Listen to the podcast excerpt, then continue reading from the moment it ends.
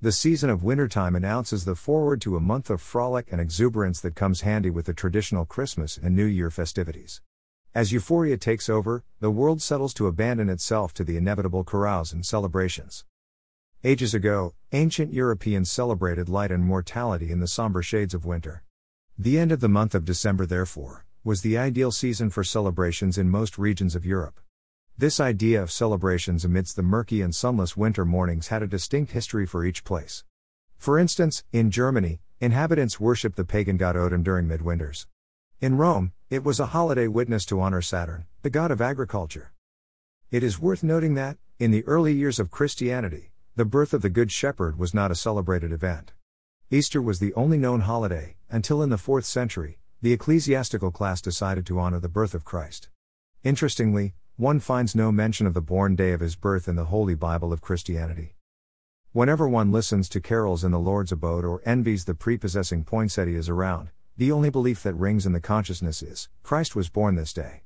However, does popular belief always ensure ultimate truth? The subsequent arguments shall unfold a different story. An age old Christian tradition postulates the day Mother Mary was told she'll have a special baby, was the 25th of March.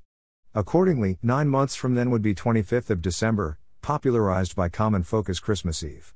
Most believe Christmas celebrations occur on 25th of wintertime as ancient religious cultures honor the return of the sun Saturnalia. Ancient scriptures depict a different picture in which the Lord was surrounded by shepherds in the field, when he was born. However, one should note that shepherds in fields in December are a far fetched theory, a scarcely credible thought. Moreover, Mother Mary was said to travel the long route from Nazareth to Bethlehem, a distance of almost 70 miles. Couldn't the cold and chilling winds prove a difficult time for a pregnant lady to cover such a long distance? Well, something to ponder upon. Legend has it that early Christians often depicted the crucifixion in religious art, shortly after the death of the King of the Jews. However, the very first image of Jesus in the cross, in religious art, dates back to AD 420 to 430, where the Lord is shown alive. Much astonishingly, historians like George Harrison claim that Jesus was not even crucified. Julian Doyle, a researcher, claims that crucifixion was not used as a method of execution in Judea. Interestingly, the Bible is time and again interpreted to suggest that Jesus had left the world within hours before he was crucified on the cross. Julian goes on to emphasize that crucifixion of Jesus is highly unlikely as this method took several days to kill a man and also that victims were usually cut down before they succumbed to death. Yet another historical inconsistency she comes up with is, due to scarce availability of tress in Judea, where the crucifixion apparently took place, refutes the theory that criminals would necessarily be crucified in the availability of easier ways. Few days back, I came across an extract that read that the first depiction of the crucifixion dated back to 430 AD, which suggests that the entire imagery of Jesus on a crucifix is the creation of artists. Alongside such theories, it is also surprising to note that evidences of resurrection of Jesus had been unearthed from the tomb in Jerusalem. Biblical investigator Simcha Jacobovici made a startling claim in 2012. He suggests that the Christian symbol of Jonah serves a link with Jesus' resurrection. The legend of Santa Claus is traced back to the monk, Saint Nicholas, a 4th century Greek bishop and gift giver. The figure of Santa Claus was given life by the Civil War cartoonist Thomas Nast, who drew him for the Harper's Weekly in 1862 and gave him his bright red suit. Popularly called as Father Christmas or Kris Kringle, he is a popular figure among generations, widely associated with Christmas. However, children could seldom catch a glimpse of this midnight gift giver who is said to speed around the world with his reindeer and fit down chimneys to surprise kids. Many say the Macy's Santa Claus in New York City is called the real Santa. However, do you wish to agree on this story? St. Nicholas was said to perform acts of sheer kindness and generosity, this man is a legendary figure in the precincts of the Roman town in 4th century. However, myriad interpretations and historiographical analyses have led scholars to doubt the very existence of this bishop. It is interesting to know that St. Nicholas had left no disciples or writings, nor was he mentioned in any contemporary texts. His earliest reference is more than two centuries old. However, some scholars do maintain that a lack of documentation of his existence does not necessarily entail that he was a mythical figure. Recently, in an article I came across, it read that the 2017 dating to the 4th century of a piece of pelvic bone attributed to St. Nicholas is highly intriguing as his alleged remains at Bari are the missing parts of a pelvic bone. If there is Santa Claus who loves surprising the good kids with endless gifts and sweets, there was Krampus too, the Christmas devil who punished the disobedient or naughty children. He's a half man, half goat who comes every year to drag the naughty children to the kingdoms of hell.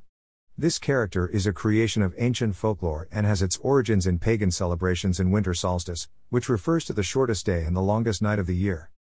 Keeping all of this aside, I'm sure my readers have heard about the evil butcher by the name of Pierre Fouettard. If not, remember I'm more than pleased to enlighten you with the world of wonder.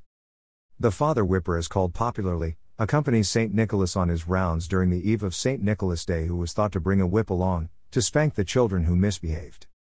However, interestingly, he is known as the French Christmas cannibal who later served as the Christmas gift giver. European traditions have it in them that monstrous creatures accompany the saint either as mismatched pairings like Krampus or standalone villains.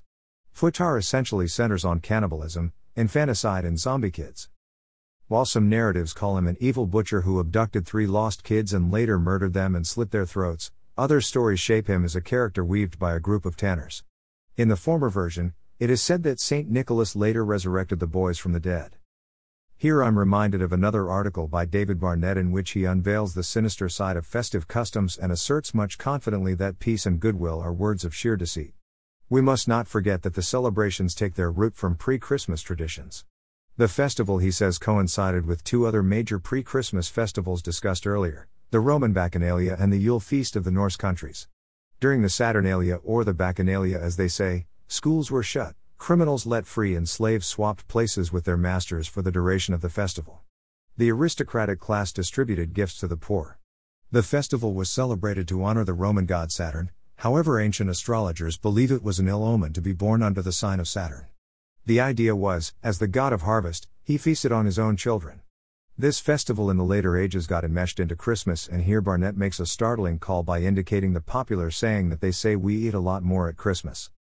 This clearly shows us that the festival has its pagan roots and is a highly syncretized winter tradition from the month of December to January, in which the Yule log and mistletoe come from Scandinavia, the Christmas tree from Germany, and the holly and ivy from Celtic Druidic traditions. Therefore, at the end of it all, we aren't really concerned if it's essentially a pagan festival, if Jesus was crucified in reality, if Santa Claus really exists, or if there is a dark history to the tradition. What matters is to comprehend the highly intriguing mythology behind it and the unraveling of narrations that probably never happened before. For now, the date is near, and as they cheer loudly, Merry Christmas.